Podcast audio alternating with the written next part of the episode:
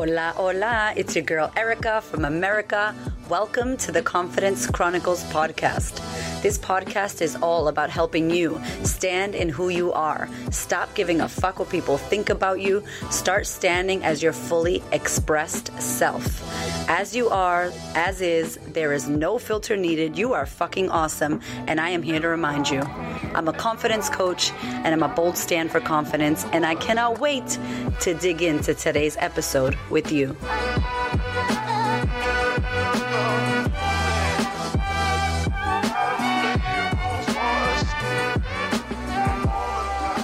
Hello, my love. Welcome to the Confidence Feels Like Shit audiobook sneak peek series. So, in the next coming episodes, I'm going to be sharing with you snippets of my audiobook. If you love this podcast, which you listen to, you are going to love the audiobook. It is six hours of me going off script, swearing, saying all the things in order for you to rebuild your self confidence, own who you are, claim your throne like the queen that you is all the things. So I hope you enjoy this. It is Confidence Feels Like Shit audiobook.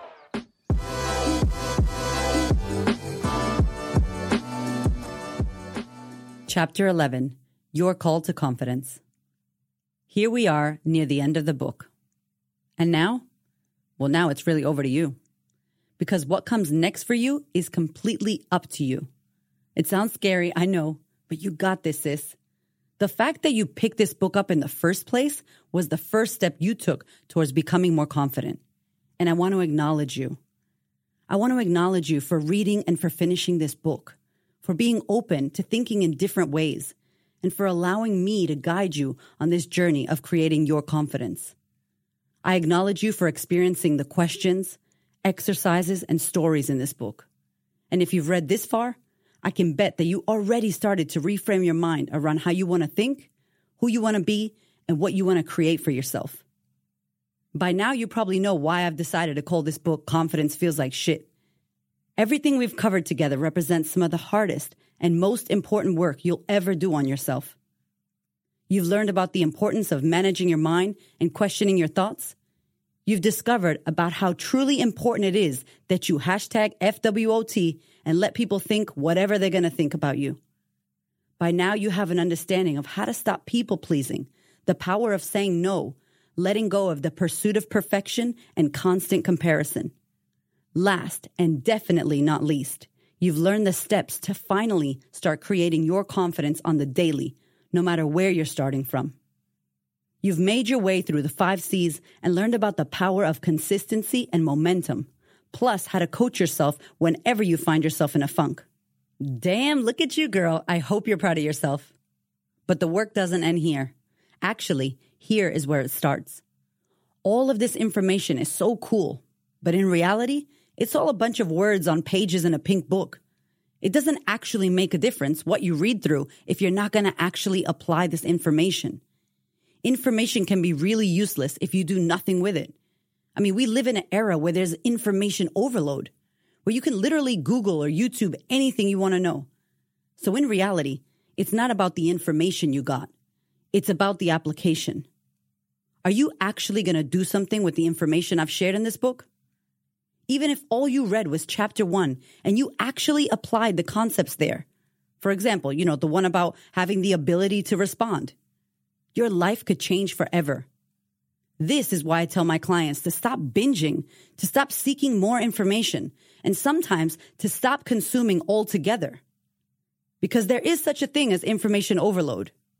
And as Tony Robbins so powerfully says, you see, in life, lots of people know what to do, but few actually do what they know. Imagine if you knew that your life could be changed forever if you actually put what you learned in this book to practice. Would you waste another day? The moment that changed me forever. The 19th of June, 2013, was the day that broke me. Three days earlier, I was celebrating my 30th birthday. The night of my birthday, Hamish and I were due to fly to Indonesia for our first ever retreat. Little did I know that this retreat would be my rebirth and my initiation.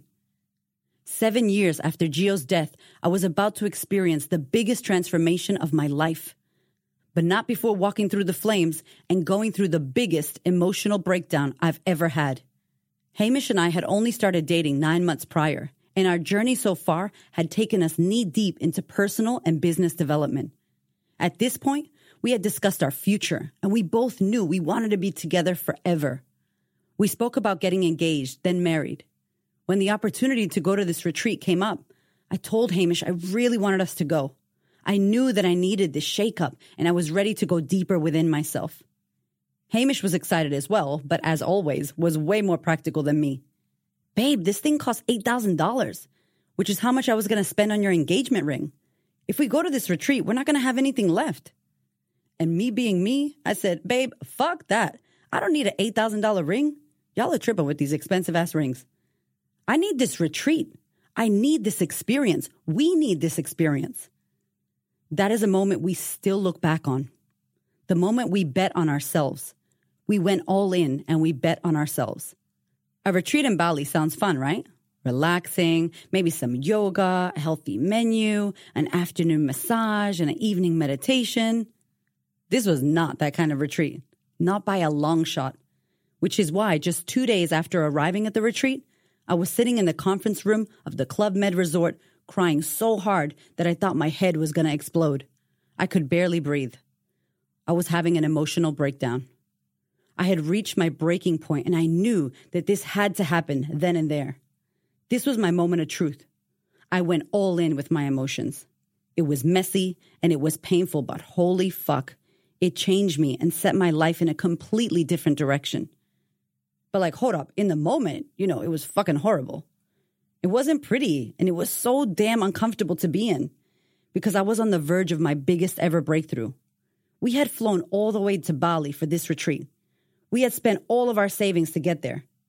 And a big part of me was thinking, we flew all this way and spent all this money to have a fucking mental breakdown in paradise? What the fuck? Weirdly enough, I kind of knew that this would happen. I mean, we left our secure, familiar, and comfortable home to fly to another country to be in an environment where everything is new and unknown and where you're purposefully there to heal, to unravel yourself and to work on all the parts of you. You literally cannot hide when you go to any kind of these retreats. There I was at my lowest low. And in that moment, I knew that this was either where I would waste all of our money because it was all for nothing, or my life would change for the better forever. So what went down? Here goes. That morning, our mentor asked us to do an exercise. And please know, I did this exercise in a supervised environment with the right people who could guide me. So please don't go fucking trying to fuck yourself up with this at home, okay?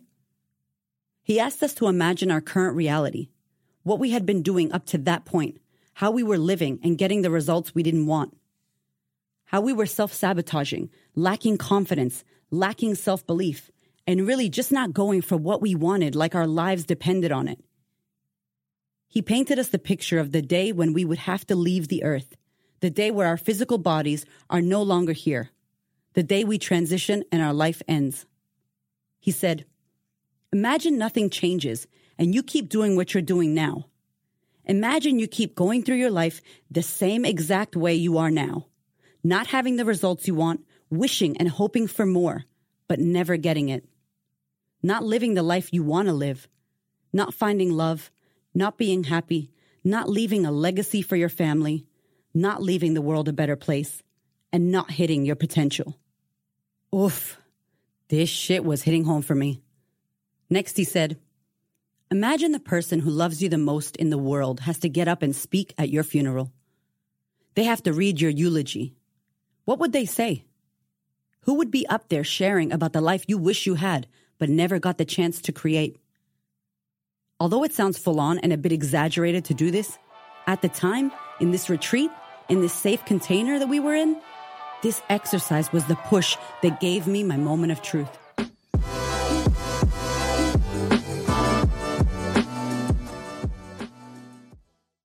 Okay, if you want to hear more, head to thequeenofconfidence.com, click on order my book. You can download the audiobook version right now it also comes with an accompanying PDF. So you've got literally the notes that are inside of the book in this free PDF. You've got the practice of confidence. You can write, you can print it, you can get to working on creating your confidence now. It is also available on Audible if you use Audible, or you can head to the website, queenofconfidence.com, click on order book, and you can listen to the audiobook. Thank you so much for listening. I so appreciate your ears, your time, your energy, and your attention. Please do me a favor and head over to Apple iTunes, subscribe so that you don't miss an episode. Share this episode with a sister who you know needs to hear it. And if you feel called to, leave me a review. I'd love to know what you think about the podcast. I'd love to know how this information is helping you change your world. Thank you so much for being here. I know that there are many podcasts you could listen to, and I really appreciate you listening to mine. Have a gorgeous week, honey.